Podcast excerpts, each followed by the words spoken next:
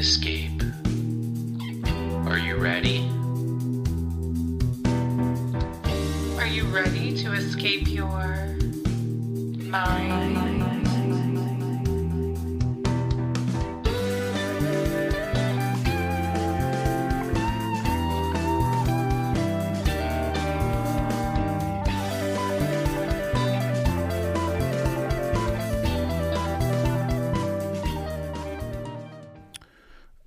Right, folks, welcome back to Mike and Maurice's Mind Escape. We have episode number 301 uh, tonight. If you haven't checked out 300, go check it out. Maurice came back. He had a, a daring escape from Ecuador when they had some sort of unrest happening and uh, he got engaged and stuff. So go check out that episode.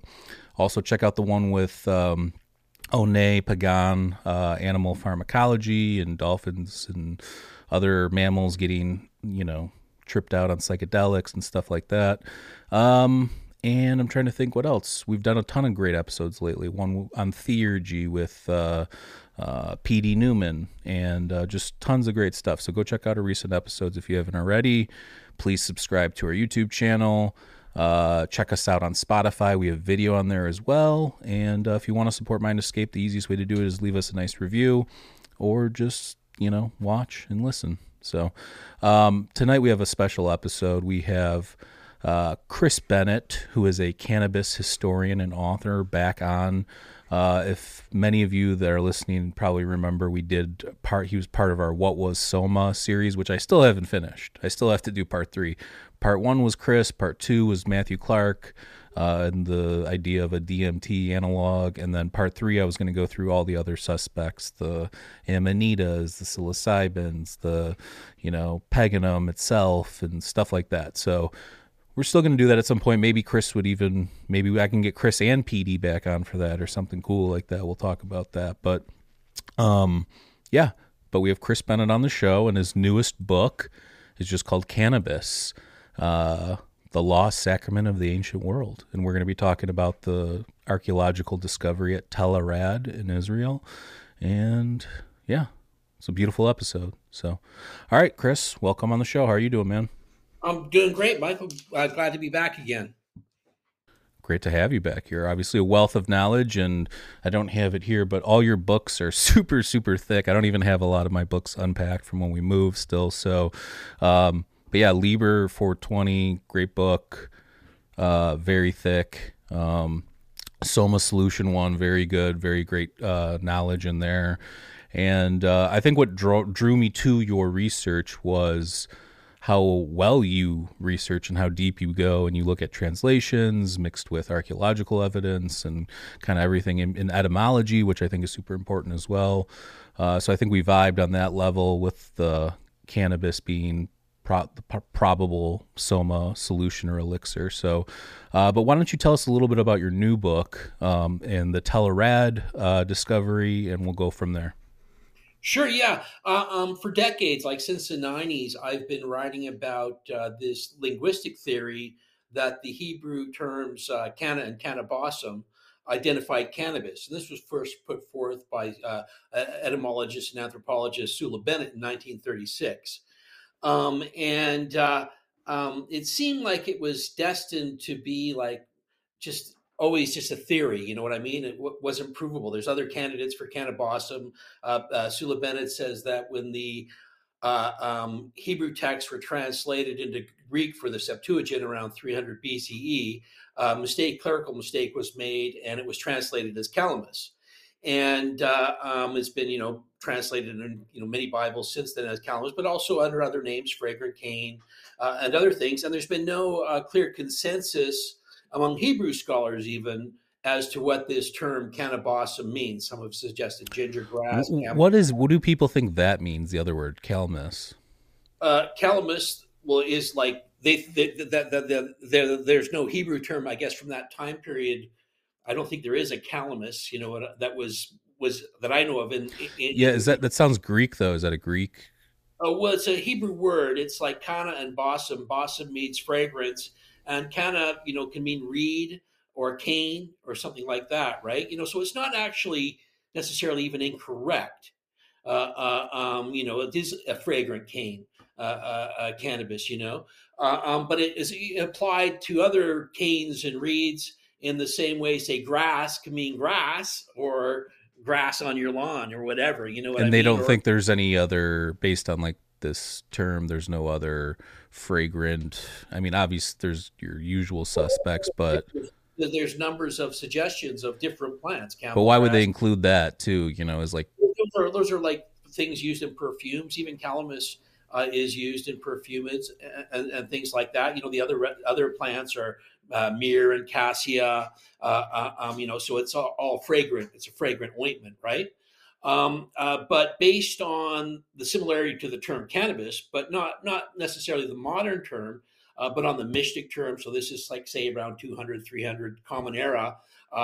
Cannabis was known as cannabis in the Mishnah, and Sula Benet suggested this was just a derivation of uh, that you know passed down. Whereas other scholars are saying no, this is just the Mishnah uh, people using uh, the Greek term cannabis, and it's the, transliteration into the Hebrew. Uh, um, so you know it's remained kind of controversial, right? But when you take a look at the Assyrian names for cannabis, kanabu, it's also phonetically similar, and the way that they use it is very similar as well. Anointing oils, incenses, uh, infusions, uh, into the sacred rites. You know what I mean? It's a temple offering listed in a number of different temple sites uh, as an offering there. Uh, um, but it seemed destined to be nonetheless, even though the contextual references in the Bible, there's five of these references to Cana and Cannabosum that Sula Benet was pointing to, even though they gave strong, clear indications of, of a psychoactive substance that became controversial in the later references, it seemed just destined to always kind of not be provable until Tel Arad. And Tel Arad's a really, really interesting find. Uh, um, this is an 8th century, uh, uh, before the Common Era temple uh, at a, at a, uh, a fortress site called Tel Arad that was kind of a trading outpost. And in this Tel Arad, there was a miniature version of the Temple of Jerusalem. And they say this because of the design of this site. Uh, um, th- this is the larger uh, um, fortress itself, and the temples uh, in, in the part. so. Yeah, there's the and there's the fortress, which is later, but then there's an earlier Canaanite city, correct? That's right. Yeah, yeah. It's built on top of a, a Canaanite city. I think that's probably even it down below there. Uh, um, and so, you know, a Canaanite site. You know what I mean? And you know, you got to remember when this stuff was all active, right? The Hebrews were basically pa- practicing the Canaanite religion. They're polytheistic, and this particular temple uh, was known, uh, um, although it's a, a miniature version of the Temple of uh, Jerusalem with its uh, small enclosed structure, the, the the Holy of Holies. This is where these incense altars were found that contained both canon. Here it is here. Now this was an enclosed room. It's about the size of a broom closet, right? Uh, um, those those altars are probably like one and a half feet and you know two feet, two two and a half feet in the front there. So they're not very big at all. There's two standing stones there as well. And this would have all been enclosed. And the altar on the left had uh, residues of frankincense in it, and the altar on the right uh, had residues of cannabis resins. And they're saying not cannabis flowers, but actual cannabis resins. And actually, and, and I don't know if this is correct, because I know that there was two different phases of archaeology that happened on the site, which was one in like 1960 where they didn't discuss any sort of psychoactive or entheogen compounds, um, and then the one that happened more recently. Now, is did, did they mix the cannabis with animal fat? Is that to get it like smoky or something? uh, burnt on dung, animal dung. And that was not an uncommon fuel, right? Uh, back in those days, animal dung still used in some parts of the world, cow dung, cow patty, stuff like that, as a cooking fuel and heating fuel. Uh, um, and so this was burnt on animal dung, and the frankincense was burnt on animal fat. Um, and uh, um, uh, they feel the, the, the temperature of the dung was more suitable uh, for releasing the cannabis resins than than than the fatty oil uh, that was used for the frankincense. Right um, now, this they, they know this was a, uh, a Hebrew temple. There was a, an inscription found that said uh, the house of Yahweh here. Right, you know what I mean. So it's clearly a Hebrew temple. But also at this site were figurines of a goddess, Asherah. And Asherah is a, a, typically a Canaanite goddess, but the Hebrews also worshipped her. Yeah, And didn't some of the Minoan and Greek cultures also, I think, too, maybe?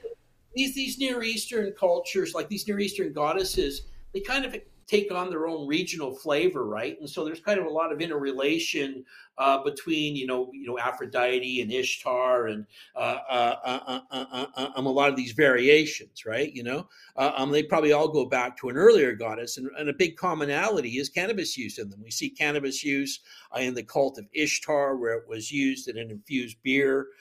We see large offerings of Kanabu cannabis at the temple of Inanna. Uh, um, and uh, um, the the Hittite goddess Ishara as well, probably who may be the prototype here because she goes uh, considerably far back in in time. And the Hittites are Indo-European speaking peoples, and the Indo-Europeans have a particularly long history uh, with cannabis use, going back you know 5,500 years ago at archaeological sites, right? And uh, people, um, if you're interested, go listen to our previous episode we did with Chris. I, I think I added the link down below, but we talk about Soma and then the Indo-Iranian migrations and the break off, and then you get the Rig Veda from the Northwest Indian people, and then you get the Avesta from the people that went down into Iran. Absolutely. And Ishara, you know, we know specifically her her her uh, connection is really clear. You know, there's a inscription that, that says quite explicitly the salve of of Ashira is Kanabu, cannabis. The salve of Ashira is Kanabu. It is said so, you know, and so it's pretty clear that this was a pretty important plant to her.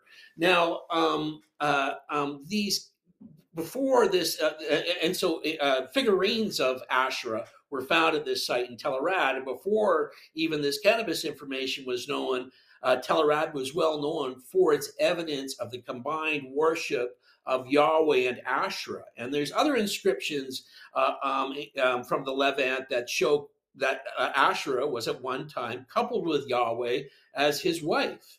This is the wife of God, you know what I mean? And a large part of uh, uh, uh, of what's taken place here and why the cannabis is lost, and this is what's revealed by the Cana references as well, is the suppression of this goddess. You know, in the initial references regarding Cana, Exodus 30 23, it's used in the holy anointing oil, which is uh, burnt along with incense in the tent of the meeting, and the Lord spoken to over the pillar of smoke.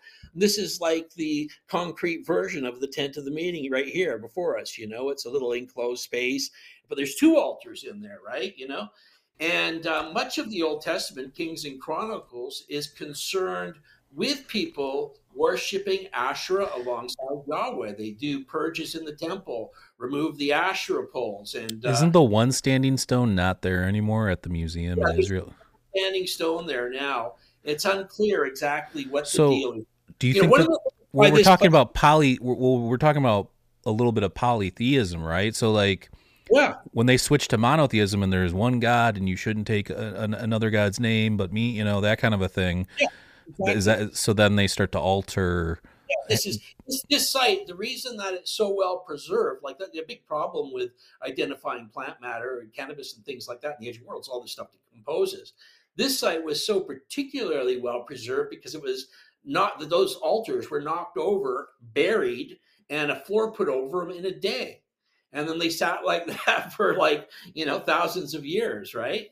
Uh, um, is that what preserved them? Is that what they say preserved the cannabis oil? Yeah. Say, and this is during the time of Hezekiah, right?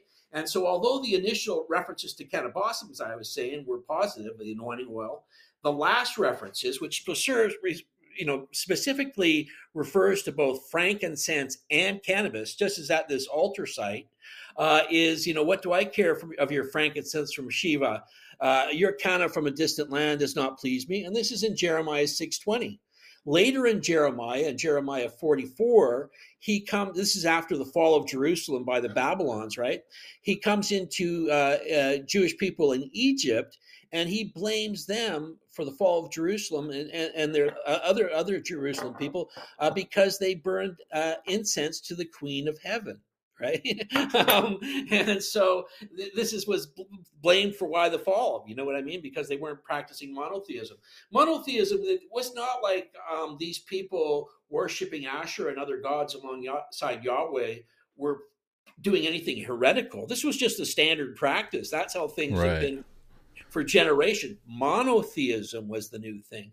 And monotheism, you know, there's some like was some political need for it because this all takes place as Assyria and Babylon are encroaching on the Israelites, and there's a need to solidify uh, uh, uh, um, the people, you know, and you know, there's no division between religion and politics back then, so it's all factioned with these different groups and cults that uh, wanting different things, you know, uh, according to their different cult cult needs, uh, um, and what they did is they solidified worship in Jerusalem. They got rid of all the competing temples. They put a single temple in Jerusalem and single God, and everybody goes here. We're all on the same page. All tithes and offerings go here, and this is a law for everybody, right? And this is the story of of, of the Old Testament. You know what I mean? This is what takes place. It's it's the it's the death of polytheism and the consolidation uh, into monotheism, and that didn't even really take hold during the kingdom period. There was only two monotheistic kings, Hezekiah and his grandson Josiah, and they're both rampant against Asherah. Hezekiah pulls out the serpent that's in the temple because people were burning incense to it. you? Yeah. So my question with that, so I was having a conversation with ChatGPT uh, about this last night, and after like a bunch of like tweaking, have you ever heard of King Ahaz? I, I do know of King Ahaz. That's yeah. that that's his that's um Hezekiah's dad, I guess. Yeah. Um, and he was supposedly, I don't know, I don't know. I'd have to look at the sources on this. Again, it was Chat GPT, but supposedly he was burning these incenses in high places in the holies of holies. And then Hezekiah comes along and kind of the old thing of like, uh, you know, even Akhen. This is actually a perfect parallel. Akhenaten, who practically invented monotheism, and then his son King Tut coming along and bringing it back out of um, out of the monotheism back into the the, the polytheistic pantheon. So, um, kind of sa- similar thing, except opposite, right? Like, yeah. You've, you've, after Hezekiah, his own son brought it back. Right, right, right, right, right. His son Josiah was the uh, was the next monotheist. And this is right at the fall of uh, uh, uh, uh fall of Jerusalem. You know, so this would have been right around like 750, 750 BC, correct? Yeah, and you know, you got to think even even Solomon was accused of worshiping the goddess and burning incense in the high places. You know what I mean? He built the temple, and you know, at the time of Josiah, they claimed that they were doing some renovations in the temple, and they found the book of Deuteronomy. You know, nobody had ever seen it before that. And uh, um, this said, all these other temples got to go. And this has led to a big purge of all these other temples and idolatry uh, um, because of the alleged discovery of, of, of, the book of Deuteronomy. Scholars today believe it was just created then. And, and you know, this whole backstory was created. Uh, you know, it was like a coup by the, the, the high priests and the and the kings and stuff uh, um, in, in, order to instill this new monotheism, right? You know, in, in Hezekiah's reform, you know, the Deut- Deuteronomy is supposed to be written by Moses, but in Hezekiah's reform, before Josiah's, he pulls out the brazen serpent Moses made because the people were burning incense to it. You know, and so throughout. So, are these holy of holies that we're talking about, where they're one burning incense and one burning uh, cannabis? Is this the same holy of holies you hear about, like what you're talking about, like King Solomon's temple, the holy of holies? Jerusalem. This is like a, a miniature version of the holy. That's what I'm saying. So, are so are we to then extrapolate that this was also happening? Exactly, based yeah. on the design and the fact that the house of Yahweh is written there. They do now. Uh, critics uh, are saying, well, this is actually evidence of polytheistic practices that were suppressed, and they're right too.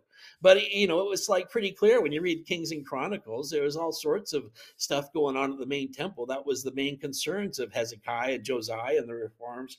Was was all the stuff taking place there? You know, they, they removed stuff out of there. You know, uh, um, and the whole temple itself um, is largely it's interwound with the Garden of Eden story. You got the two cherubim in there. You, you know they had the serpent in there, which seduced the people. Hezekiah pulls out the brazen serpent, and uh, many scholars see Eve as a, an embodiment, a human embodiment of Asherah. Her name Hawa uh, uh, means the uh, life or something like that. It has is one of, of Asherah's own epithets. Uh, uh, um, so you know, there's a big connection there between the whole Eden mythology, the suppression of the forbidden trees, and, and, and, all that type of stuff. Also, the, the weaving of, of clothes, the, the women and, and the Qedeshim, the, the male cult prostitutes, they wore they wove right inside the temple, wove cloth for Asherah. And Tel Arad's not the only archaeological find uh, uh, of cannabis in the Levant. They found uh, evidence in a temple uh, in a site related to Asherah uh, um, under the name Elat, one of her uh, names in the region, that had evidence of ritual cloth being woven out of hemp. I found hemp fibers there, and it's a ritual cloth weaving site, just as the the like the type of place where women wove cloth for Asherah for the ritual purposes. Also, there's been the discovery of a Carthaginian ship, which is an expansion of Canaanite culture. Uh, uh, um, from about 300 BCE, and they found hemp stalks on there, cannabis stalks on there. Uh, might have been infused in wine. In this case, it was found with wine amphora and uh, evidence of wine stuff like that. Um, and uh, in fourth century, uh, Bet Shemesh, Israel, uh, uh, um, they found evidence of medical cannabis used topically and as a burnt incense at an archaeological site there for a girl who uh, died during childbirth. Um, but it was used on, you know, they found it was used on her mummified remains. So one interesting point is the frankincense too. So frankincense had to have been traded because it comes from Africa. Um, so we obviously there was a lot of trading going on. There, yeah, I was a trading post. Yeah, and there was no there's no way that that could grow there based on what I've seen. It's just a desert, right? Yeah, yeah, yeah. See, the name Kana, you know, uh, um, although Sula Benet said, you know, she believed it had a Semitic origin, it's actually the Indo-European root word for cannabis, kana. That was like how it came into the, the Mid East on the trade caravans, and it was adapted. There may have even been uh, uh, uh, an existing word, kana, that meant reed. And when this similar plant arrived on the trade caravans with the same name, it just became adapted to it. Uh, um, hard to say. I mean, don't those doesn't these two pillars? It kind of looks like the ashtrays you used to see like outside of church too. Like you know, like it's got the got that vibe, right? So, um, the the frankincense on the bigger one, and, and the cannabis on the smaller one. I'm now, frankincense is Yahweh's altar, and the uh, um, smaller one is dedicated to Asherah. Um, you know, and interestingly, uh, um, uh, uh, what's his name? The guy who wrote the White Robert Graves, the poet Robert Graves. He actually was the first person I know of to suggest that the uh, the cult of Asherah was burning cannabis and rubbing cannabis resins on their body. And it's interesting because uh, he wrote a book with Raphael Patai, author of The Hebrew Goddess, which really kind of broke open the whole idea that uh, God once had a wife, Asherah. And this was a pretty radical idea. Even when I was writing about it like 25 years ago, when I wrote Sex, Drugs, Violence in the Bible, it was a pretty radical idea. Now it's just like so completely accepted amongst biblical scholars that God once had a wife. Uh, it's surprising that it hasn't made it, this knowledge has not made its way into the public you know and and when you think about the you know the suppression of cannabis that's one thing but you know the suppression of god's wife and how that's affected uh, uh, the cosmology of humanity for thousands of years you know that's really fucking you know pretty nasty for women you know what i mean? Uh, you know basically turn them into second class citizens in the eyes of the abrahamic religions you know? Yeah. Uh, whereas once time he had a, a, a, a, woman by his side that was involved in all sorts of uh, uh, of heavenly management. Yeah i mean it's it's very interesting. And i think that you know we've had so many people on the show discussing ancient entheogens and different theories and compounds and things. And i mean based on your work i've come around to thinking that obviously you know you can even take strong edibles now even though we're used to stronger cannabis uh, nowadays yeah. in society uh, that'll still put you on your butt you know um, so um, in terms of seeing that back then i could totally see that and I mean, uh, you know, I've partaken many times and meditated and had an amazing metaphysical ish experience, and I could totally see that being the case. Now, people would argue, oh, it's not really, or it's not the same thing, or you know, and then you get the other theories and. Um, you know, like Soma was. We've talked well, about this last time. A lot of theories out there, but you know, yeah. it's like reality is that cannabis is still used as a, as a religious sacrament. Right. Well, know, especially in this area, right? Because it's not that far from yeah. where it comes from, right? The Tibetan slash Hindu Kush area, and as as an old world drug though, right? Because like you don't see it at all in Mesoamerica or ancient Native American. I mean, they No, might have no. had hemp plants, but not There's no, female. there's no yeah. really good evidence of. Uh, of there's, they found like some uh, hemp seeds at a Viking site that's pre-Columbus, but Right. I, I never, you know, I would like it if there was evidence of cannabis in the New World, but I've I've looked extensively at it, and I've even wrote about Same it. thing. I mean, you even see salvia come come up more often than cannabis in the New World. So Well, there's the whole thing with the mummies too. Like there's these Egyptian mummies where they claim coca and tobacco, and there's uh, South American mummies where they claim evidence of cannabis. But uh, this stuff's largely disputed, you know. And if you start to get into it, then you have to go over all the reasons why it's disputed. And there's good reasons why it's disputed. So it's not really making the case. You know, do you want to write some book and then have to be explaining some radical theory about transatlantic uh, crossings? Uh, going back to the ancient world and shit. Uh, um, you know, right, they- right. you get into some rough territories. This stuff. The nice thing about cannabis is there's, you know, unlike a lot of these entheogenic theories out there, is there's like solid archaeological evidence like this. Uh, uh, evidence here at Tel Arad, Jerusalem. This is by, by- not Yeah, there's far- not. I mean, uh, so what? what- So okay, so for mushrooms we have Tecilia and Agir, and we have Selva Pascuala depicting psilocybes. Um, is what's the oldest either physical evidence or depictions of cannabis that we know of? That's like this is non. Is this it? Is this is it El Arad Oh no, or There's Arad? I'm sorry. uh, uh, um, you know, they've got evidence of uh, uh, cannabis and funerary rites in Romania and Ukraine going back like 5,500 years. Uh, recently, there was a find in Spain of a high priestess or a queen or something like that. Uh, um, and there was a you know a big plate there that had wine and cannabis residues on it, so they're probably making infusion. That's 5,200 Well, yeah, I know that they found some stuff in some Spanish and Greek yeah, yeah, vessels yeah. and stuff. So, but what about like in terms of, um, so it, goes all the way back to like what you're talking about then, like five thousand. Maybe you talk about the Scythians in your book. The Scythians obviously used it. You know, I'm talking about archaeological evidence of uh, uh, that's been suggested as cannabis use. Uh, the, you know, the term "canna" itself is Proto-Indo-European, right? You know what I mean? So even before the Indo-European language existed and split off into all the other dialects, uh, um, there was a word for cannabis. You know, and cloth-wise and fiber-wise, and there's evidence of, uh, of of rope going, I think, back to 24,000 years ago. Elizabeth Wayland Bar- Barber suggests there's tools that are used for decording hemp stalks, turning it into fiber that are 28,000 years old. We have evidence of cannabis cloth from China and Taiwan, uh, uh, uh, Taiwan and uh, Çatalhöyük going back 10,000, 12,000 years. And these are diverse cultures, separated, you know what I mean? So, you, you know, these are just the first pieces of oldest pieces of evidence we have. This doesn't mean when they found it or when they started using it. Right, It's right. No, I know. I was just curious what the oldest, Yeah. like, either visual or whatever. You know. As far as I know that. You know, when you get into visual evidence, it gets trickier. You know what I mean? Because then you. Oh yeah. Let's get into that actually. Let me pull up uh let me pull something up here. We got some of the Assyrian stuff. Yeah. Yeah, yeah. You know, I've been suggesting for a long time that these images may indicate cannabis because we know that um, the Assyrians used cannabis. These, you know, come from this, this particular inscription. I think was made at the time of Ashurbanipal, who himself was, you know, very knowledgeable. And in inscriptions attributed to Ashurbanipal, there's recipes for hashish.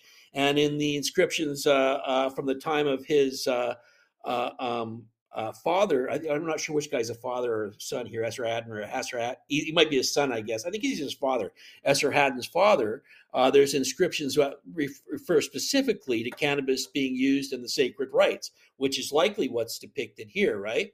Uh, now, there's numerous references to cannabis under the name of Kanabu, uh, and this is widely accepted by Assyriologists as a reference to cannabis. It's not, you know, surrounded in the controversy that cannabism is. Uh, um, and uh, but there's no images depicting cannabis, right? And likewise with these images here, there's no written descriptions depicting what these images depict.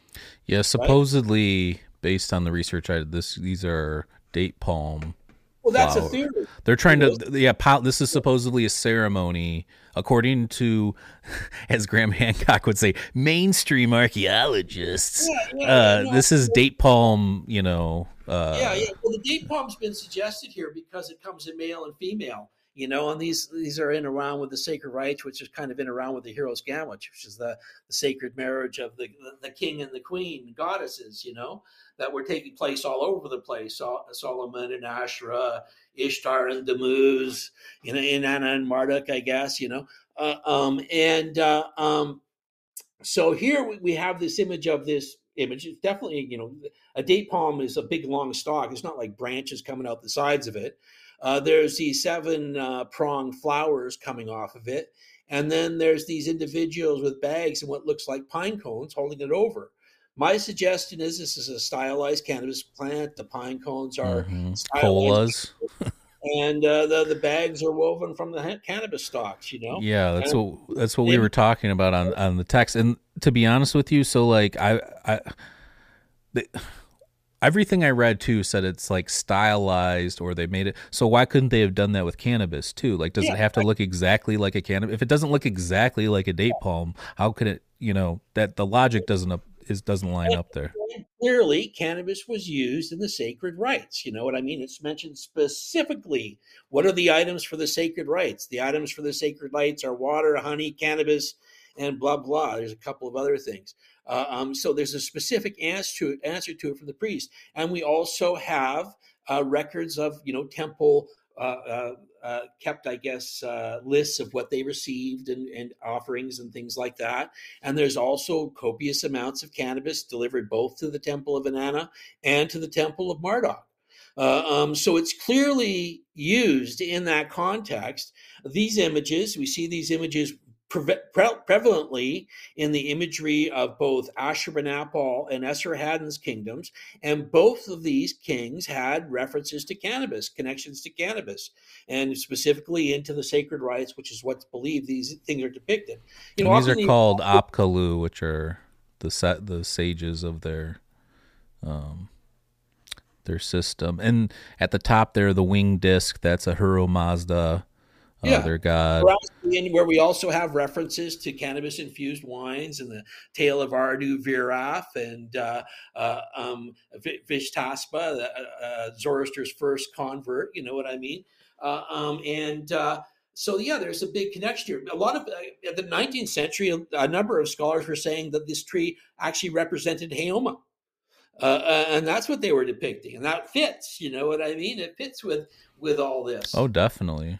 That's what I'm saying, man. I mean, I think that you got your finger on the pulse of, uh, and we still use cannabis, and it, it does, you know, it does deliver. You know what I'm saying? So it's like it, look at it's his popularity. You know what I mean? That's Right. something about it. You know, the, the the leaf itself is a symbol right now of total potential freedom, cultural freedom. You know, all around the world, man, people recognize it for that. You know, uh, um, and uh, you know, it is. It's a powerful tool. You know, I think that this is revelatory information. Really, uh, um, you know, it just hasn't kind of.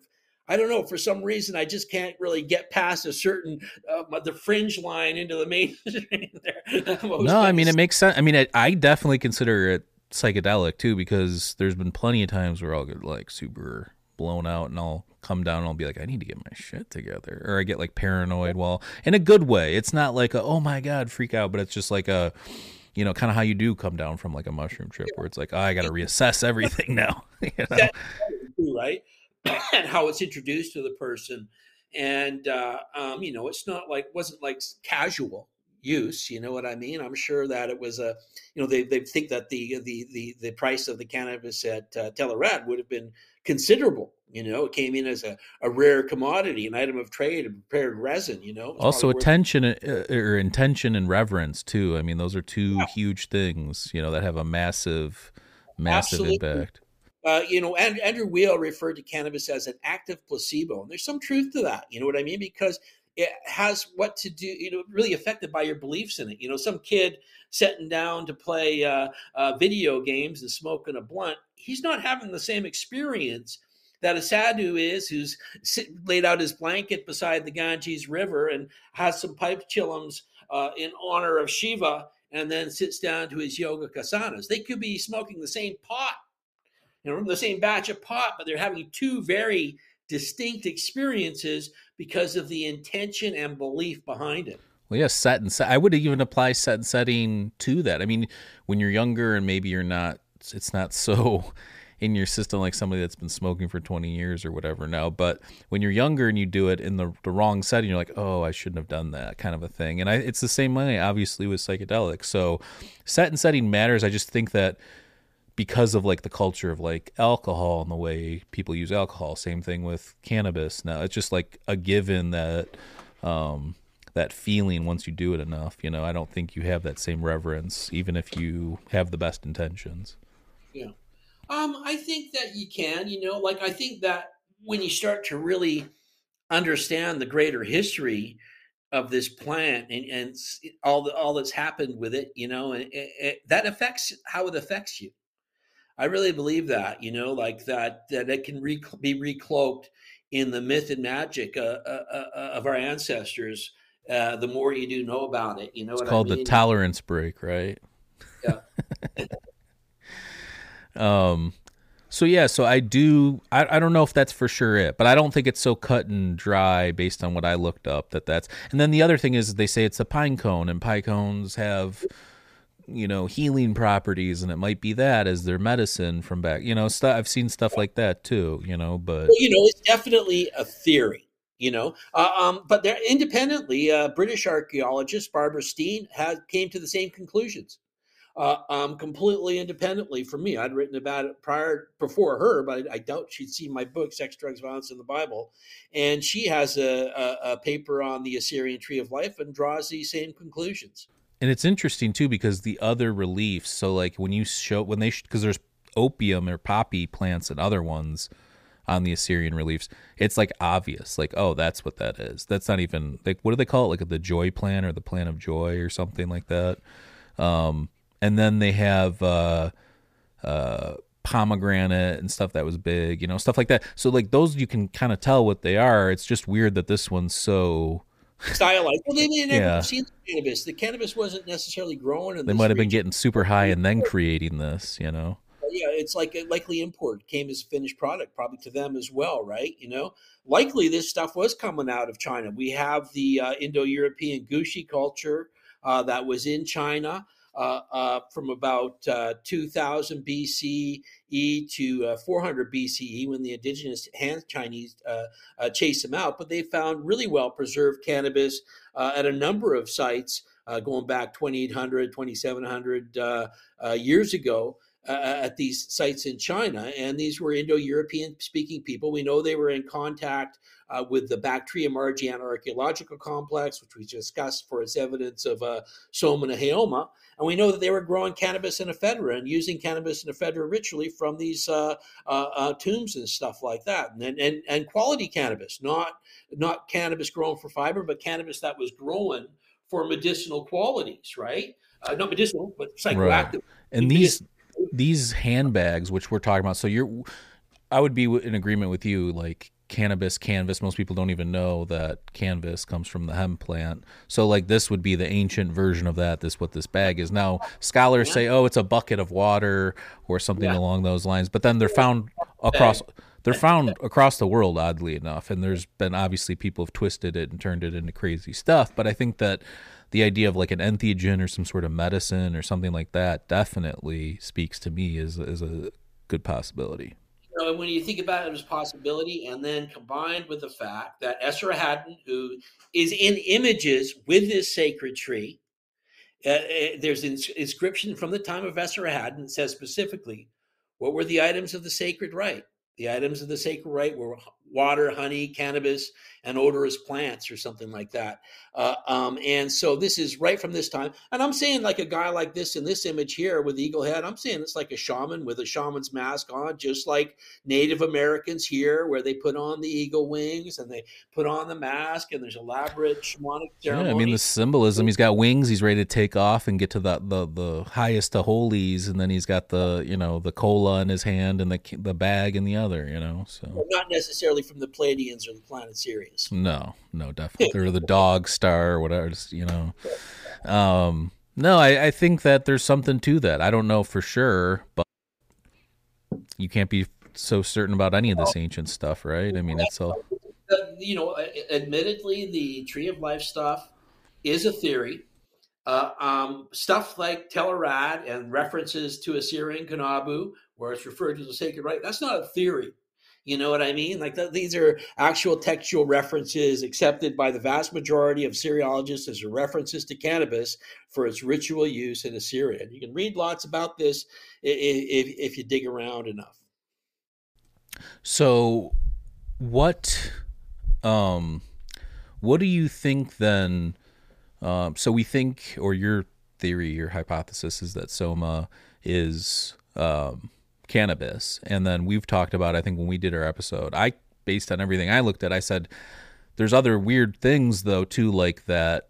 Um, there's it's like a mural, like a woven mural or something like, or a um, they found the Russian archaeologist with the two yeah. people holding the mushroom over the fire. Yeah, I don't know, man. It's like so tattered and it's yeah, hard yeah.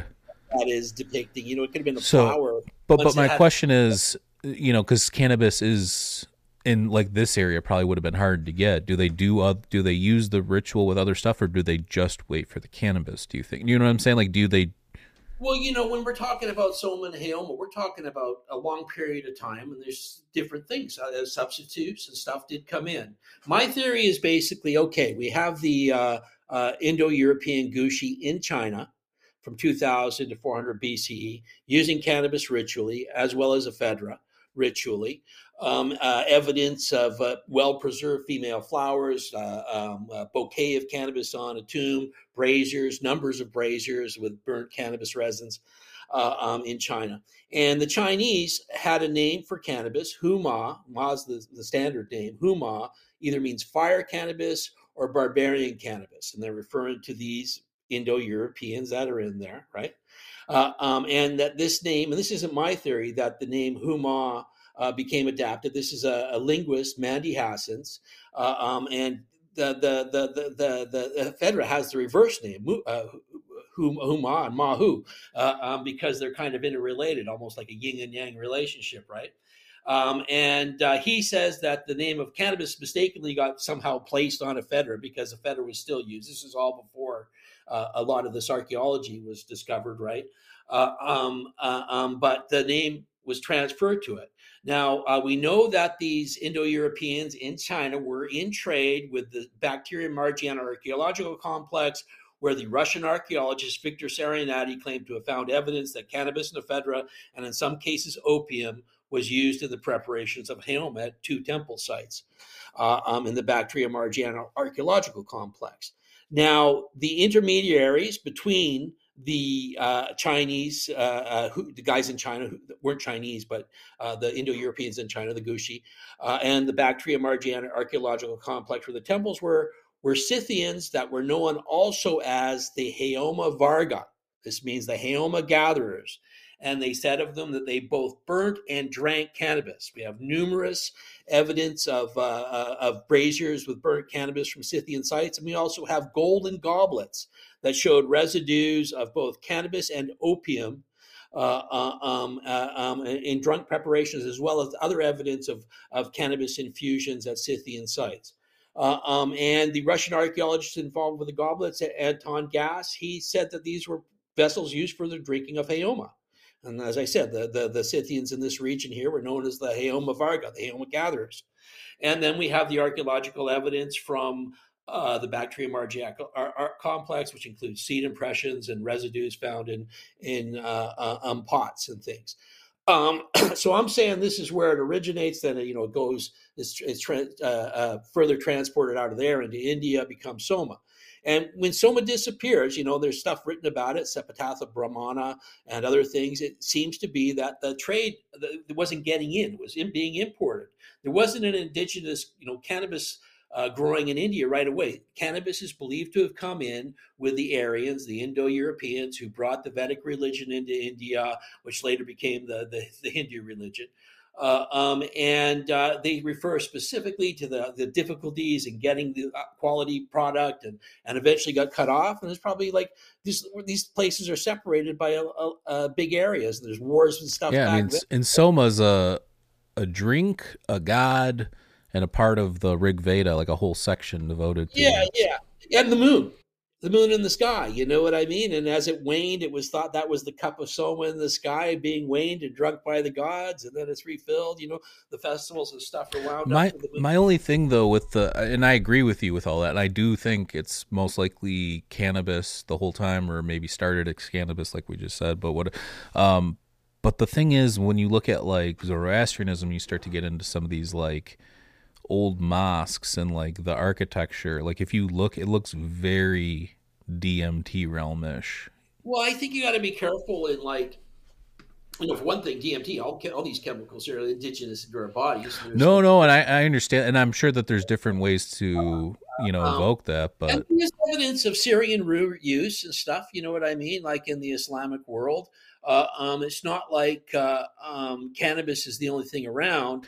If you I, did an MAOI like like a Syrian rue, if you, know, you did, if, like, like Haoma and Harmaline, for instance, a big part of their like their theory was on the basis that they said that there wasn't any eh, psychoactive cannabis being used until the medieval period, which is a complete crock of shit, you know, and it's been disproven over and over again. Well, let me uh, ask you: Has anybody ever taken either an edible or ingested cannabis, and then also taken an MAOI, and does it do anything?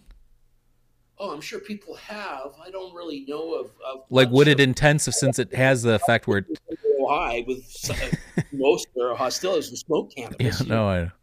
Yeah, uh, but uh, I got the I got the DMT in there too. I don't know how the uh, um, MAIs interact with it. I, I, I don't know of any like I don't haven't come across. Yeah, I wonder if pharmac. I probably have to ask like a like a sign, like a Strassman or Gallimore or something. I don't think there's a case for Syrian Rue and Haoma myself. You know, like like I said, the big part of Haoma Harmaline, the whole I, whole basis of it was there wasn't any sort of psychoactive use of cannabis before the medieval period, is what they're they're, they're claiming, and that the ancient term bong actually meant, uh, you know, uh, well, one of the authors said Syrian rue, the other guy says henbane or some other plant. You know, they didn't even have consensus there uh, uh, between themselves, you know, Flattery and Schwartz, as to what it was back in the ancient world. But, the, but even that bong, which is a you know well known uh, cannabis word, did not mean cannabis. Now, bong did come to be applied to other plants, but that was in the medieval Islamic period where that happened, where it became, became uh, adjusted to henbane. And I've gone over all this linguistics, it's complicated stuff. It takes forever to read it all and lay it all yeah, out. just read I, his books, you know. Yeah, yeah. I've seen some other, you know, good another good paper on this, uh, the Indo-European names for cannabis, and you know goes into some of this controversy and stuff like that. But the majority of uh, of Indo-European scholars see these terms as references to cannabis. the idea of Syrian rue or something else is more of a newer uh, uh, idea than anything.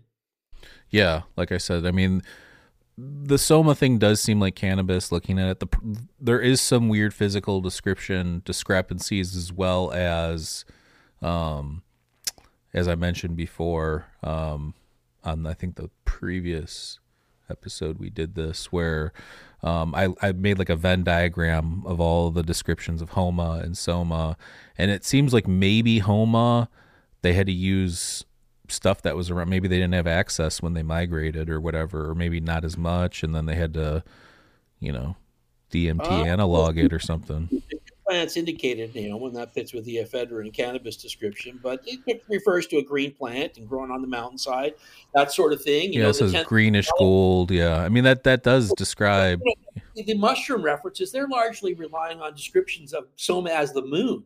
You know, it's not even they're not even talking about the plant. In fact, uh, Wasson he left out the whole tenth mandala, which has got clear descriptions of Soma. He said, "Oh, that was written later, so it's after they lost the fucking uh, identity of it." But there's no evidence. That's just his idea. I mean, it makes claim. sense. And then you have the, like you said, the etymology, the Sioux and the Who, uh, Sauma, you know, meant to press. You know, you press the stocks, and it has to be mixed with animal, or you know, cannabis has to be mixed with fat to, you know, make it, you know. You know, um, like they, they possibly like they're they're like crushing it with rocks. Well, I, I thought didn't they sift it through like a sheepskin with milk or something? after they crush it. Yeah, yeah, yeah. Well, s- that's the fat though. That's the fat you need. I, I wonder if seeded buds themselves wouldn't have enough uh, active oil, and then the, the THC. Oh, you said be- that you said that last time. You thought that it, you didn't even need to decarb it or extract No, it because you could just the sun or aging. Or, Absolutely. yeah. And does a great job of doing that. And this is all sun dried cannabis, you know. Uh, um, it, it, absolutely, that's a scientific fact. It's not my opinion that that sun and uh, age both will will decarbonize. No, I just meant like you thought that that you they didn't even need to do the other stuff, which would make sense. Oh, sense. I think that you know, fatty oil, you, you need some sort of fatty oil in there. Although Right. people do bong with just water, but I'm I I think that the seeds themselves inside seeded buds, I doubt they had sinsemilla, would probably be enough oil itself if you're crushing it with a. When with do you think they started actually smoking? Sm- like like direct from what uh, apparatus to their mouth, joint, whatever.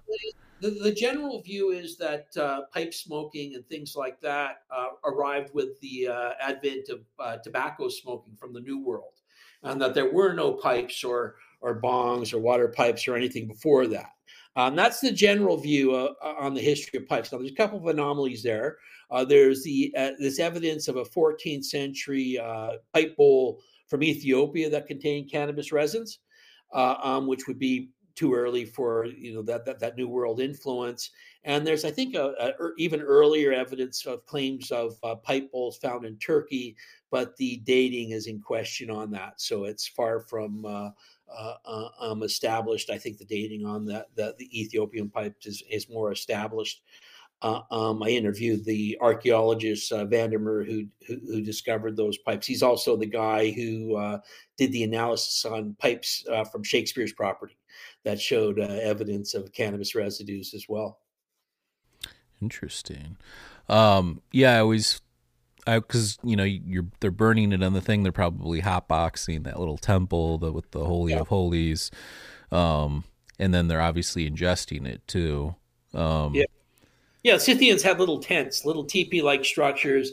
You'd burn the brazier in there, put your head in, take a big hit, you know, come out. Well, that's like the argument too. Like when people have like sent me messages or stuff like that from like episodes we were talking about some of the like, well, dude, like I'm smoking right now. I smoke all the time. It's not that special, you know. But it's like, first of all, they were ingesting it, and if you only ingest something like that, and it's not, you know, you don't have the tolerance built up from smoking every day, and it's a once in a while thing, and once you know you ingest it, you know, your your body's going to constantly be purging that out, an- anyways, if it's not accustomed to it. you know, even smoking it, you know, like if you've never done it before and you're introduced and there's this powerful thing going on, even that's enough. You know, people have very powerful experiences smoking it. And in situations, say, like, you know, the ritual use we're talking about in Tel Arad, it's like sitting inside this smoky room, pondering on a question. They're going in there for answers, right? You know what I mean? It's an oracle. And so they go in, what are we going to do? What are we going to do? You know, they're in this smoky room and eventually some ideas start popping in their head. You know what I mean? And, it, you know, people hear voices now on cannabis, man, if they're slightly schizophrenic, you know? Well, people have anxiety thoughts and stuff like oh, that. oh you yeah, know? oh I think sure. Elements of uh, Julian Jaynes's uh, um, bicameral mind theory that come into play here too. That uh, McKenna, I think his greatest, Terence McKenna's greatest contribution was bringing that idea into line with psychoactive substances uh, um, and how that you know played a role in facilitating uh, our, our our intellectual ca- capacity, our minds, you know, and thinking and stuff. And you know, cannabis has re- uh, uh, receptors in the areas of higher thinking, memory, all these places are stimulated into activity when we use cannabis. Yeah, we just did an episode on the bicameral mind like four or five Cool. episodes ago. Yeah, good stuff. Um you know, this idea that the ancient Greeks or Romans were just like noble cogs, you know, or something like that is kind of crazy to think about. But then once you start to like think about it, like that actually, you know, makes I read on behaviorism, it gets depressing. right. But then, I mean, but then you read Plato's dialogues, or you know, you're like this this shit's universal. You know, it's still transcending. You know, the idea of like heuristic rhetoric, which is just rampant throughout the internet right now. You know, like stuff like that is just it'll always be true, kind of a thing. You know, so. I don't know. I don't know what to think about. Maybe you know the other thing I thought was maybe some people are have the bicameral or you know something like that where maybe it's you know you could escape it or something like that. So, um, so we're talking about cannabis and everything, and I know you're into like other stuff too. What do you, you is there something else like a, a mystery? Not that you know we've talked about soma, you've talked about ancient cannabis. Is there another mystery that you'd be looking into, or something that intrigues you? doesn't have to be cannabis, but just something like a, a mystery that's out there that's like uh, very Well, alchemy, you know what I mean? I think that's Yeah. a pretty interesting topic. And, you know, I, I found definite evidence of cannabis and other psychoactive uh, substances in alchemy, direct references in alchemical texts, you know, particularly in the preparations of uh, quintessences and arcanums, uh, which were basically tinctures, you know. Um, and uh, um, they would cause this is what uh, Paracelsus's laudanum, which is like a opium uh, tincture, uh, is was basically a quintessence of uh, of the poppy, you know, and uh, um, was a way of condensing. This led to like chemistry, you know what I mean? Robert Boyle, um, founder of of the Royal Society, he he wrote about you know we gotta gotta find the Egyptian electuary and the and the mushroom that the French writer talked about, you know, and see how they cause dreams and visions, you know.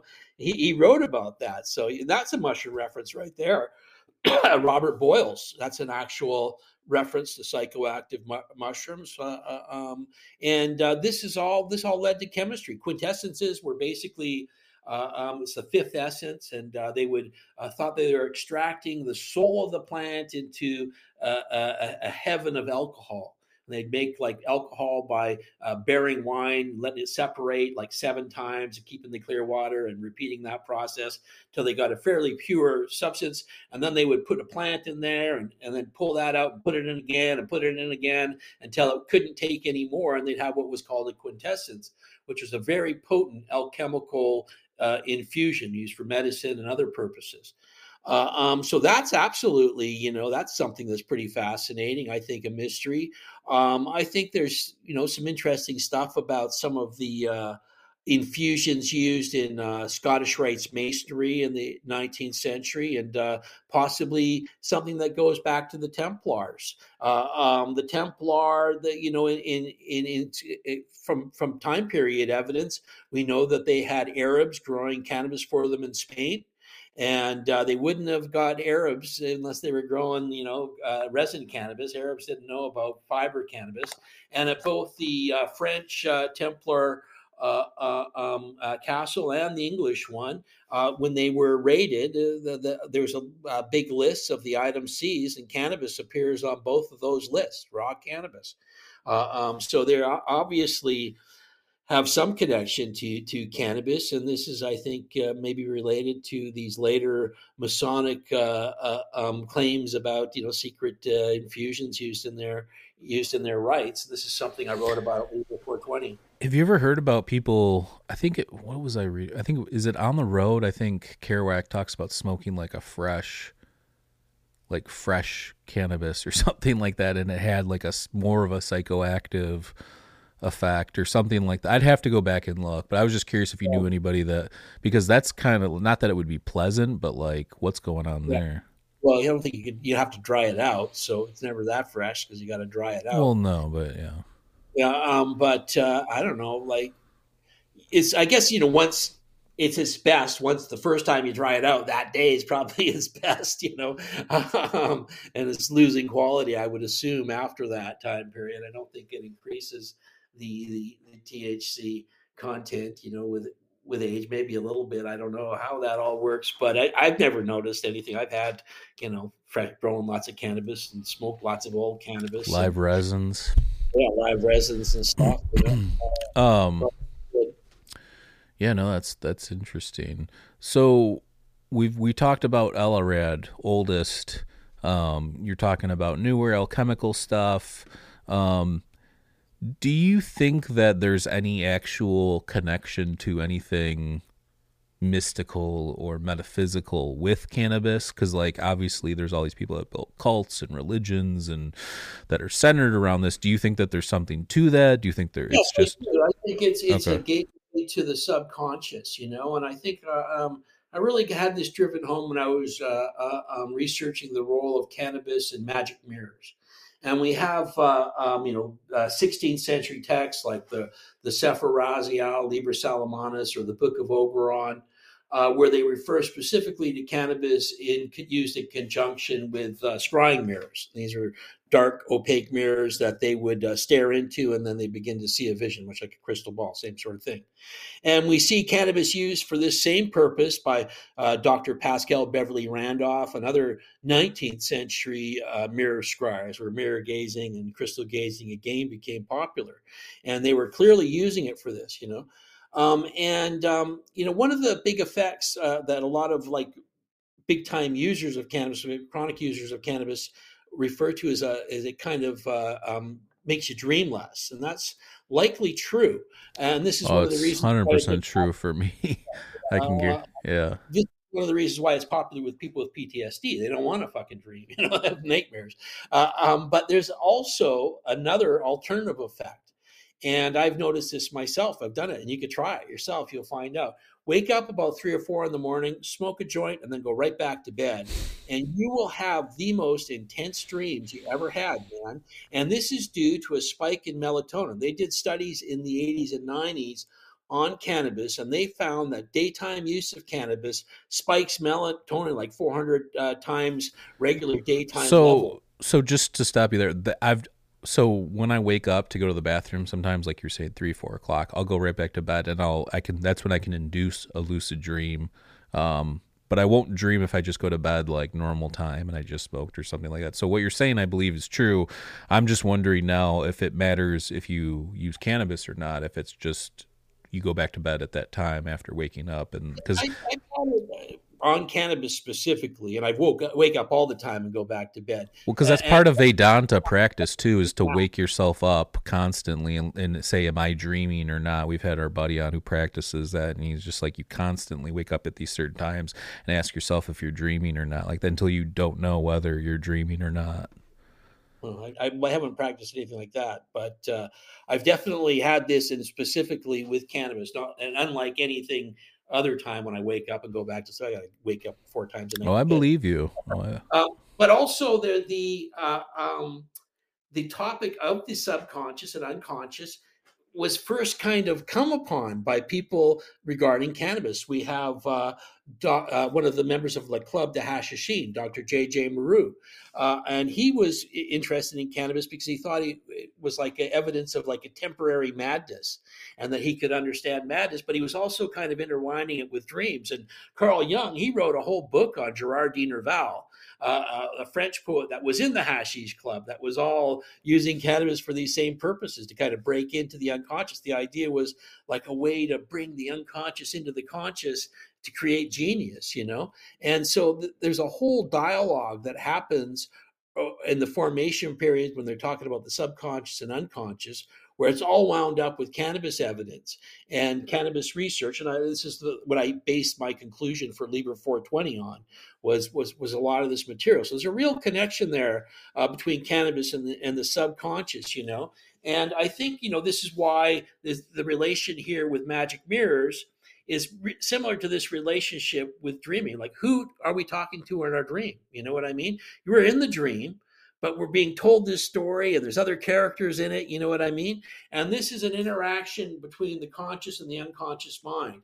And this is induced with cannabis and magic mirrors uh, in a similar way by just staring into the blackness and uh, uh, waiting for stuff to happen. You know what I mean? And it's like a, a waking dream in a way. And that's like a, a, a, um, a connection to the subconscious and unconscious that I think is very real, that uh, numbers of other uh, cultists kind of tapped into. and I think a big part of it uh, is reason for its use in religion. You know what I mean? You know what is the unconscious? You don't have Oh, to tell yeah, me, bro. I'm a weirdo. I'll I'll I'll take a bunch of mushrooms and just stare in the mirror sometimes. Yeah, yeah, yeah. Exactly. You know, it's always weird looking in a mirror. the unconscious, right? You know, Carl Jung, like uh, to, to Freud, it was simply repressed stuff that we kind of collected. But his student Carl Jung, he felt that too, but he said there was a deeper aspect of it, and he said that, that the the uh, collective unconscious was the instinctual force in humanity. What's that instinctual force? Like a sea elephant, wake you know, can, day it's born, it can go fishing. A deer can stand up and walk around. Lots of animals are operational as soon as they're out. You know, uh, and we have, if they're mammals, we have the basic same brain patterns. All that stuff in there is in our brain too. It's all just covered up, and it's in the older areas like the pineal gland and stuff like that, which is related to instinctual function. You know, uh, um, and what is instinct? You know, instinct is like kind of like the collective memory of the species, and so you know, theoretically, instinct is an aspect deep inside of us that you know has a collective memory of its existence. Possibly, going Well, that in itself, just maybe we're like you said, subconsciously aware that this is the oldest part of us, like what we are, right? So like acknowledging like, oh, there's this part of us that's super, super ancient is kind of a a mystery, you know, a mystery or a, a mystical feeling in itself, right? So, um, I wanted to ask you too: is what's the evidence? Um, did they ever find cannabis in ancient Egypt archaeologically? Um, They found like uh, um, like a hemp uh, fiber on a mummy before, uh, um, a couple of other little things, but like as far as like psychoactive use of of cannabis in China, mostly like the the references, the, the Egyptian name is Shem Shem Shem Tu, um, is topical. You know, um, there's a couple of things where you could speculate they're indicating spiritual use, but it's far from accepted and established. well, I mean, uh, the for Egyptians, the obvious ones, the blue lotus, it's depicted everywhere. Yeah. Which, I mean, that one's not super psychoactive, but it'll do something. I mean, it'll definitely induce a state for sure. You did find like cannabis in a wine amphora in from ancient Egypt, you know, and that kind of fits with uh, the Nepenthe claim, you know, that you know. For, uh, So was that? So did when did the Greeks have cannabis, or when is it known that the Greeks first started using cannabis? I'm not sure how old the oldest reference is, but they had awareness of it fairly, you know, going fairly far back, I would think. You know, like Herodotus wrote about it in, I think, the fifth century um, BCE, but it's not like it was just discovered then. People knew what he was talking about. I'm not sure what the oldest is. It gets tricky with, you know, Greek stuff too, uh, um, identifying any sort of ritual use. It's mostly medicinal. There's other names it's known by, like Asterion, and there's you know references to Asterion in the garlands of the at the temple of Hera. Is that connected to the telesterion? Probably Asterion. Just, What do you think about that? The Eleusinian. I mean, I know you wrote a whole thing about it, but just to break it down, like, what do you think? What was going on there? It, this is the, uh, the the the the death temple there. The the Eleusinian mysteries, yeah, in the Oh, yeah, oh, the, yeah. the kykeon. mysteries i really don't know you know i, I kind of think uh um you know i thought i thought hatsis had some pretty good evidence for opium use and stuff like that i'm kind of skeptical of a lot of this uh ergot stuff you know i, I i'm not convinced by it um Well, how did they? How did they? You can't just take ergot; it's like super neurotoxic. So, like, they had to have done something to it. If they, exactly with that but nobody's been able to uh, uh um pull it off without you know I'm surprised. That's what, what that's what what's his face should do. Uh, Muraresku. Immortality Key. He why doesn't he go there, do a documentary on how they did it, and try it himself for the first Yeah, time well, and let us know. you know, even Hofmann and those guys couldn't do it, right? You know, Yeah. I actually, uh, when I was uh, friends with with Carl Ruck and uh, uh, Blaise Staples, they actually gave me rye uh, grains that had uh, been cultivated by uh, uh, Hoff, Hofmann to make ergot for when they were riding uh, Road to Eleusis. It went with some museum stuff I sold off at some point. You know what's Um, interesting is there's a little blurb that Terence McKenna does. You can find it on YouTube, where he talks about the Eleusinian mysteries, and he talks about an augum and there's four things on the list for the kykeon, and one of them's water, and you would never just add water um, as an ingredient. It's like a given kind of a thing. So he's saying mushroom and mushrooms grow everywhere. And the interesting thing is i forget what i was on like a twitter or x space i guess it's called now. And there was a woman talking about how she's from she was from greece uh, she's greek lady. She was saying that oh yeah we know about the ancient use. And i was like oh what do you think about the eleusinian mysteries and the kekia and she's like oh uh, so like i guess this the the same name for a single grape was the same name for a mushroom in in ancient Greece. Is what I don't know if that's true, but that's what she was saying. So she was saying she thought it was mushrooms too. I just thought that that was, that was it came out of nowhere. So I like could be just yeah. a weird coincidence, but yeah, I don't know. You know, it's really not an area because of the lack of really good solid cannabis information there already, right? I, I guess I just haven't really delved into it that much. Most of my research has been kind of you know looking at cannabis stuff, and uh, um, usually I, I don't even approach something unless somebody's written some stuff about it before, so I have something to kind of like. It wasn't my idea. this guy over here. Dude, I think you should take it on and solve it, bro. I honestly, yeah, there you go.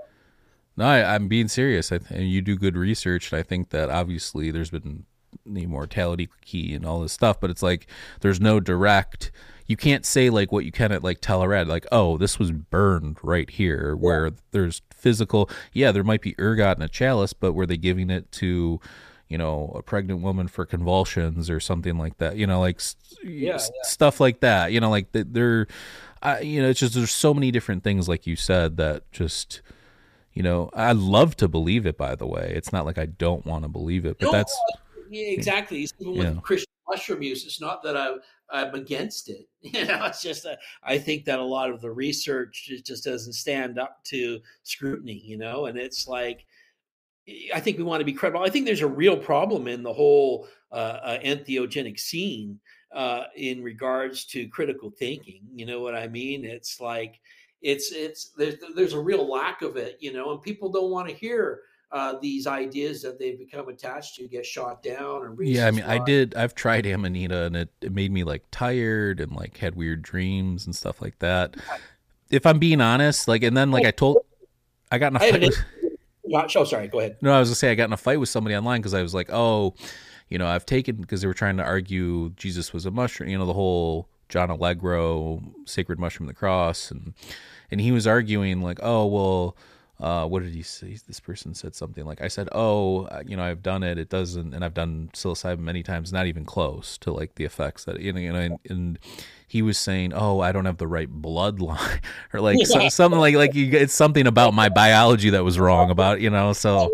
That uh, Wasson tried to say too, oh, you know, it won't work on Japanese people or something like that because somebody did it. Uh, um, uh, um, but yeah, you know, I, I, had an entheogen shop for close to 20 years where I sold like Amanita muscaria, ayahuasca plants, all this stuff.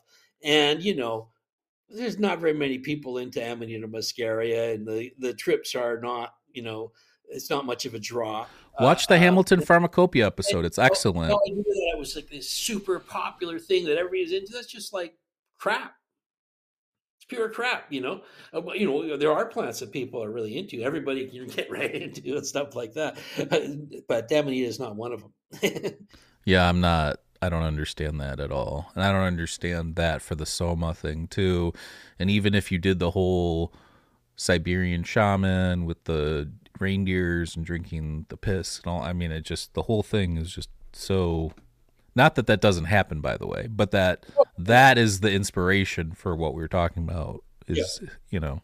Well, you know, they, they and they, you know, the uh, the Soma mushroom people, they'll uh, point to this reference from the Mahabharata, which is like you know a couple thousand years after after the Soma period, you know, where uh, um, somebody drinks uh, piss from Indra or somebody on. I can't remember exactly what it is, but it's like way, way, way, way later. And then there's the whole uh, um, ritual drinking of urine in Tibet and uh, India already. You know what I mean? For other reasons, health reasons, bull piss, other things. It's like a long established practice. You know, it's not like these people are doing it to mimic some long lost mushroom ceremony. Yeah, and, and I mean, and I would love again. Psilocybin's my favorite compound. Like I've done it hundreds of times. Like it's it's it's literally like cannabis and psilocybin are my two favorite psychoactive compounds. So I would love for it to be that, but I'm also not just going to agree with something just because I love it. You know, that, that's stupid. I'm in the same place. I've had very powerful experiences on mushrooms, and people will take some of the stuff I've written about, you know, uh, Wasson's uh, Soma theory or uh, um, these mushroom Christianity stuff from stuff like by people like Jerry Brown and Allegro and shit uh, uh, where I go over what what I see as very big flaws in the in the in in in, in the thinking and putting this stuff together. And they think I don't like mushrooms. I've never done mushrooms. I get that a lot. You've never, well, you obviously never done mushrooms. And I was like, oh, I've done lots of mushrooms and I've had very powerful experiences on them. It's just not credible research, man. You know what I mean? It's like, I think Mesoamerica, the evidence there is like clear, you know. well, like you have the v, the Vienna Codex. You have all the codexes. Yeah, yeah. You know, fourteen mushroom, thirteen mushroom. You know, it's pretty clear. You know, and as as critical, you know, as critical as I am about Wasson's theory on soma, you know, he's, he's an important figure in the in the in the study of psychoactive substances, and he did incredible research on mushrooms uh, that you know has influenced a whole generation. Um, so you know, it's not like no, you can't be right about everything. You know well, I mean, I mean, you hit a home run with Maria Sabina, and then you start applying that lens to everything, and you get pareidolia, and that's kind of you know where where it took off, in my opinion. I again, I've read all these books. It's not like I, you know, I just reread Sacred Mushroom and the Cross to see if I missed something, oh, and I didn't miss anything. Cannabis in there, like from the it means mushroom. The Greek term cannabis means mushroom, and he goes into this crazy etymology that has nothing to do with the etymology of cannabis by any other etymologists. I've read lots on, you know, like the the origins of the term cannabis, and he's just off on like his own fucking weirdness there uh, that has nothing to do with it. Uh, you know, it's a shame because I, I liked um, his Riddle of the Dead Sea Scrolls and another book he did on the Dead Sea Scrolls. He was one of the few scholars that was talking about all this weird fucking sex stuff that was going on, you know, with the early Christian Gnostics and stuff. Uh, um, and, uh, um, you know, it's a shame. He really ruined his career with that piece of crap. It's just, it's just madness.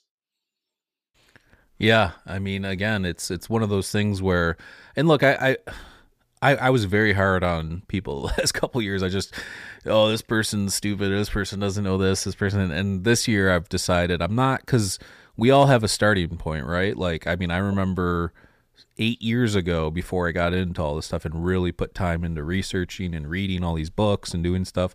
I was watching Ancient Aliens. I was, you know, thinking crazy things and, you know, you if, when, when you're just like zoning out or you're just being entertained or whatever, it's easy to say, "Oh, that's interesting," or "Oh, that looks right," or whatever. But then to actually get at like the truth of the matter, right, or like the nuggets of of real of what could have objectively happened.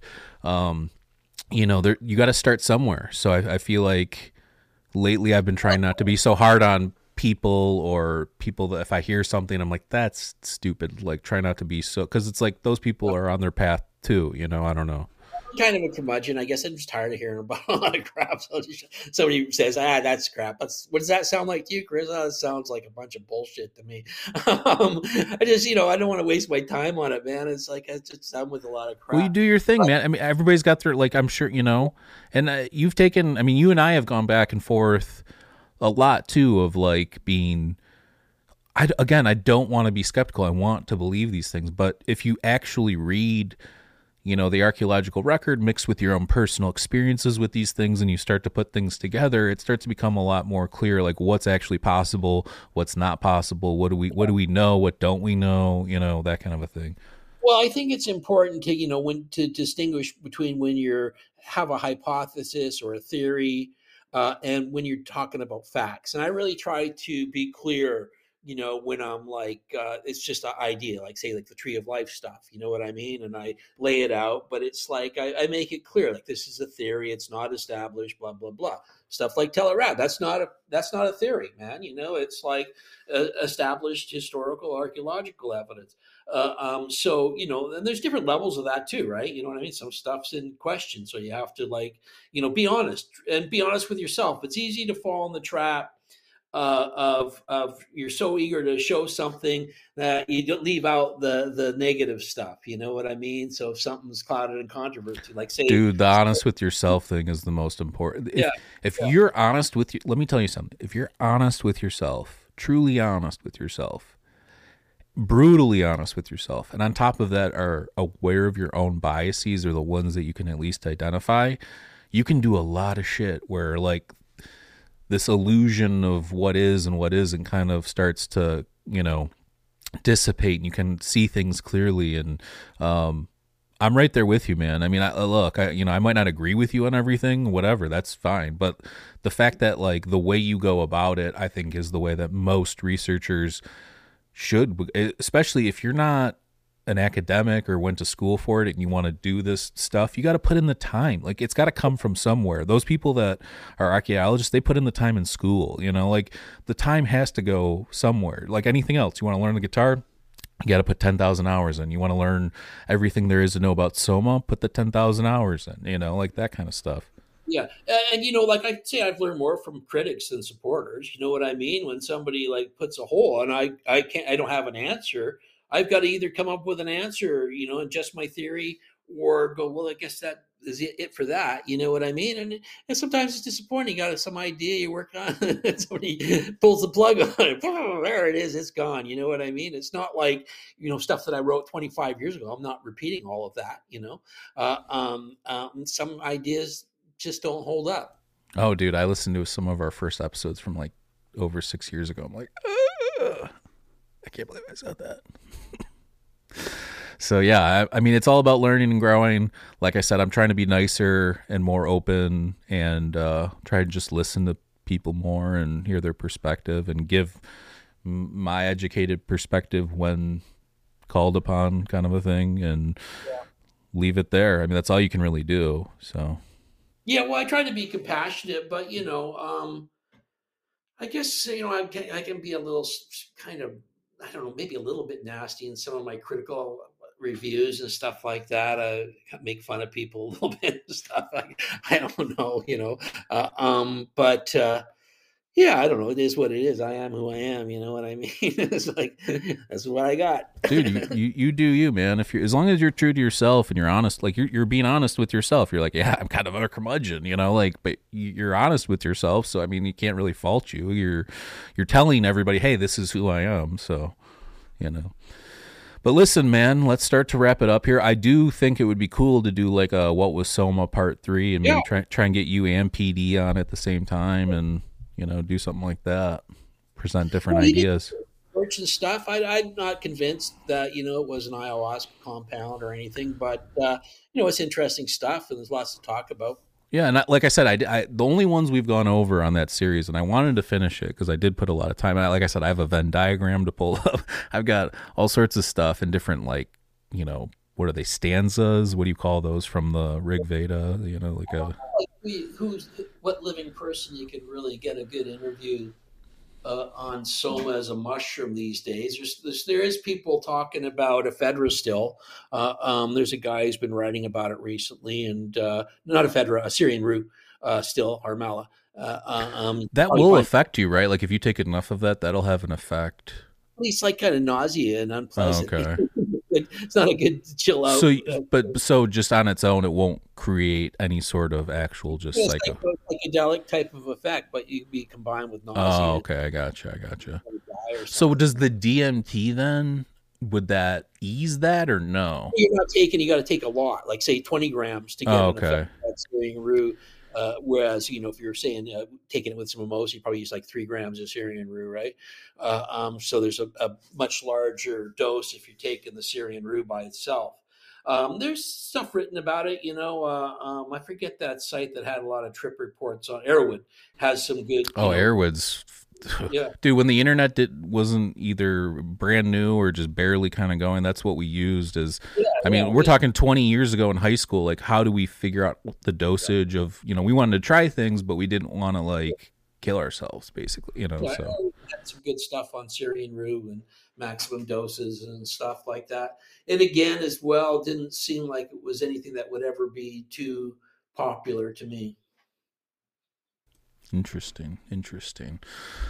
Well, like I said, let's wrap it up here. If anybody's interested, which you should be, go check out Chris's books. Um, I have the link down at the very bottom. Uh, he's written a few books on the topic. Uh, five books. What, what? List them all off right now. Uh, Green Gold, The Tree of Life, Marijuana, Magic, and Religion, which came out in 1995. Uh, Sex, Drugs, Violence, and the Bible, which came out in 2001. Cannabis and the Soma Solution, which came out in 2010. Liber 420, which came out in 2018. And Cannabis, Lost Sacrament of the Ancient World, which came out in 2023. Fantastic. And uh, yeah, I recommend the latest one. It's kind of got like, you know, obviously it's on uh, Tel Arad and all that stuff, but it's also got other stuff and context in there. And just like I said, these books are thick. So if you're looking for information and not necessarily to just be wowed by mystical, you know, stories and things like that, and you want actual research and information, this is this is the way to do it. So check out Chris's books. Again, I have the link at the very bottom, and uh, you know, you're pretty active on I think on Facebook, right? That's your You can find me on Facebook, or if you Facebook. my name in cannabis on Google or YouTube, you'll get lots of stuff. he's written some articles for I think cannabis culture and stuff like that. Yeah, I got too, a blog. Yeah. Um, I'm trying to think what else. I think that's it. Um, Yep. But yeah, uh, uh, thank you so much again for being here and sharing your time and your research and everything. And you're always welcome on the show. Um, love these conversations. Some of my favorite stuff to talk about. And uh, yeah, we're gonna wrap it up here. Uh, I will play the trailer for our documentary, which I'm trying to get push people to check it out again. Um, it's called As Within, So Without from UFOs to DMT. It kind of looks at the phenomenon of UFOs and DMT and the crossover between, you know, abductions and things of that nature and what's happening when we sleep in altered states and stuff like that. So it's more of a, I would say it's more of a look at the consciousness aspect of it as opposed to a physical alien and ship picking you up and that kind of a thing. So that's what we were going for. You know, if you want to check it out, I have the link down below. There's a free version on our YouTube, and then there's a commercial free extended director's cut on our Patreon as well if you're interested in that. The best way to support Mind Escape is just to click on the Linktree link down below. We've got merch store. Like I said, leave us a nice review. Whatever you want to do, there's plenty of things on there, and we have a bunch of amazing guests and episodes uh, lined up as well as in the past. So, thank you so much again, Chris, for being here. I'm going to play the trailer for this documentary on the way out, and we love everybody. Please stay safe out there, and uh, we'll catch you next time. Peace. I don't have to believe something's here. There's no question about that.